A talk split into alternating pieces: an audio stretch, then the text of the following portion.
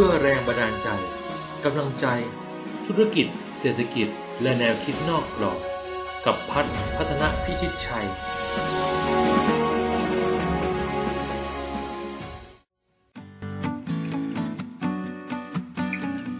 ม้ว่าในความเป็นจริง โลกนี้จะไม่ค่อยยุติธรรมเท่าไหร่ แต่มีอยู่สิ่งหนึ่งที่โลกได้มอบความยุติธรรมให้กับทุกคน ไม่เลือกชนชั้น ไม่เลือกสถานะทางสังคม และไม่เลือกจำนวนเงินในกระเป๋า นั่นคือเวลา เวลาหนึ่งวันมี 24 ชั่วโมงเท่ากันหมด แต่ทำไมยังมีความแตกต่างของคุณภาพชีวิต ก็เพราะการบริหารจัดการเวลาหรือ time management ที่แตกต่างกัน คุณรู้จักการบริหารจัดการเวลา คุณย่อมใช้ 24 ชั่วโมงได้คุ้มค่า และอาจทำให้คุณพบว่า คุณมีเวลาเพิ่มขึ้นด้วยซ้ำทั้งๆทที่ในความเป็นจริง เวลาก็เท่าเดิม แต่ที่เพิ่มเติมคือการบริหารจัดการเวลาของคุณนั่นแหละ เมื่อคุณบริหารเวลาได้ดี คุณย่อมสามารถทำอะไรในสิ่งที่คุณอยากทำได้มากขึ้น โดยเฉพาะโอกาสในการเพิ่มรายได้ หรือโอกาสในการพัฒนาความสำเร็จของคุณเอง การเพิ่มรายได้ หรือการเปลี่ยนแปลงสถานะทางการเงิน โยนระบบความคิดในการบริหารจัดการเวลาแบบเดิมๆทิ้งไป เพราะคำแนะนำส่วนมาก มักจะแนะนำให้คุณมีวินัยกับงานเพื่อความสำเร็จในงานแล้วคุณจะมีเวลาเพิ่มขึ้น แน่นอน นั่นไม่ใช่สิ่งที่ผิด การมีวินัยกับงาน แล้วจะสำเร็จในการทำงาน จะมีอะไรการันตีความสำเร็จในแนวทางนั้นบ้าง ส่วนมากบรรดาผู้ที่แนะนำให้คุณบริหารจัดการเวลาและมีวินัยนั้น มักเป็นมนุษย์เงินเดือน หรือยังไม่เคยผ่านประสบการณ์ทำงาน หรืออาจจะยังไม่เคยสัมผัสประสบการณ์การเป็นเจ้าของกิจการมาก่อน แต่พวกเขาก็สามารถนั่งเทียนบอกเล่าได้เป็นเรื่องราวเพราะการศึกษาค้นคว้าในทุกวันนี้โคตรง่ายเลย ความสำเร็จในโลกแห่งความเป็นจริงเริ่มต้นจากการบริหารจัดการเวลา เพื่อเพิ่มมูลค่าเงินในกระเป๋า ผมจึงขอแนะนำแบบตรงประเด็นว่าการบริหารจัดการเวลาในแนวของผม เป็นแนวทางหนึ่งที่อาจเพิ่มเงินในกระเป๋า ซึ่งคุณอาจจะทำตามแนวคิดของผมก็ได้ แล้วจะทำยังไงให้เวลา 24 ชั่วโมงของคุณมีเงินไหลเข้ามาอย่างต่อเนื่อง แน่นอนว่าความคิดเรื่องแรกของคุณคงมีการลงทุนในหุ้น เพราะสื่อและกระแสในทุกวันนี้ ชี้ชวนให้คุณลงทุนในหุ้น เสี่ยงเรื่องหุ้นสำหรับผมยังไม่ก้าวเข้าไปถึงจุดนั้น เพราะยังไม่ถนัดแต่สิ่งที่คนประสบความสำเร็จทางด้านการเงิน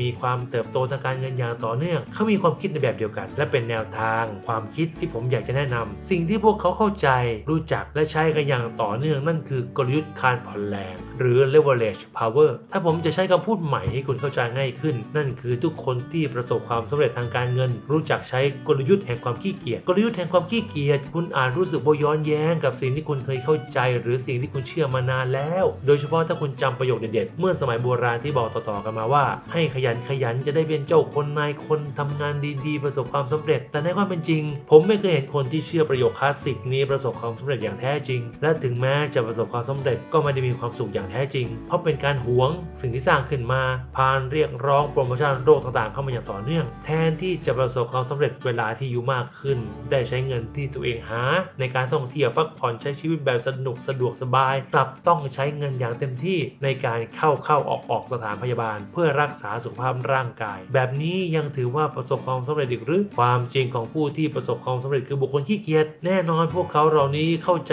กลยุทธ์ขี้เกียจและเป็นบุคคลขี้เกียจถึงจอมขี้เกียจพวกเขาเหล่านี้ขี้เกียจที่ใช้แรงกายในการลงมือทำอะไรด้วยตัวเอง แต่รู้จักขยันที่จะใช้สมอง รู้จักการคิดและใช้ผู้อื่นทำงานแทน เพื่อที่พวกเขาจะได้มีเวลาในการสร้างสรรค์งานและเพิ่มรายได้อย่างต่อเนื่อง นี่คือเส้นทางการเพิ่มเวลาในการใช้ชีวิตที่ไม่เคยมีใครบอกคุณ คนที่เข้าใจกลยุทธ์แห่งความขี้เกียจก็จะสามารถเพิ่มเวลาในชีวิตได้อย่างมากมาย และยิ่งนานวัน คุณก็ยิ่งสามารถเพิ่มรายได้อย่างต่อเนื่อง ถือเป็นแนวทางการเพิ่มเวลาในชีวิตที่คุณต้องลงทุน ลงทุนเพื่อใช้เวลาของคุณในกิจกรรมที่คุณปรารถนาได้เต็มที่ โดยที่ไม่ต้องสนใจกับกิจกรรมรูทีนซึ่งมีคนคอยจัดการให้คุณแล้ว แต่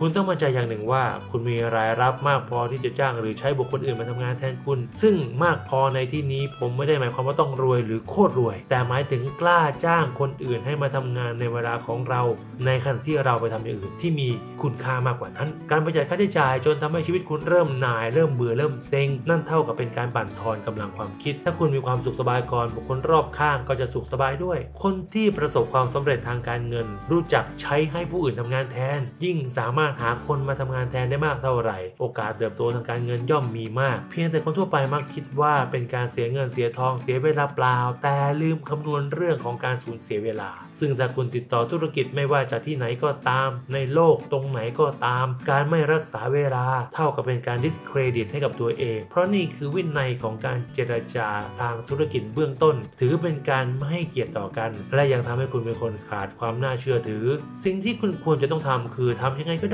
ได้ให้คุณมีเวลาสบายๆ ไร้ความเครียดกับชีวิต คุณอาจจะต้องยอมเสียเงินจำนวนน้อยก่อนล่วงหน้า เพื่อผลประโยชน์ตอบแทนที่มีมูลค่ามากกว่าที่คุณเสียไปจะดีกว่า เจ้าของกิจการหรือผู้ประสบความสำเร็จจะมองที่จุดคุ้มทุนเป็นอันดับแรก หรือผลกำไรที่เขาจะได้รับกลับมาเสมอ ในขณะที่มนุษย์เงินเดือนทั่วไปมองเห็นความสุขสบายเบื้องหน้า และรักสบายตามรายวันเป็นส่วนใหญ่ ตัวอย่างที่ชัดเจนของการเพิ่มเวลาในการใช้ชีวิตของเจ้าของกิจการนันั่นก็คือการจ้างพนักงานให้มาทำงานแทน โดยมีค่าตอบแทนที่ประเมินค่าความสามารถในงานด้วยอัตราเงินเดือน ลูกจ้างหรือพนักงานใช้กำลังกายแลกเงิน ส่วนเจ้าของกิจการใช้เงินแลกกำลังกาย เพื่อให้ธุรกิจสามารถขับเคลื่อนไปได้ เมื่อใดก็ตามที่คุณเปลี่ยนโหมดความคิดให้ได้แบบนี้ ความสำเร็จทางการเงินก็จะค่อยๆ ไหลเข้ามาอย่างต่อเนื่อง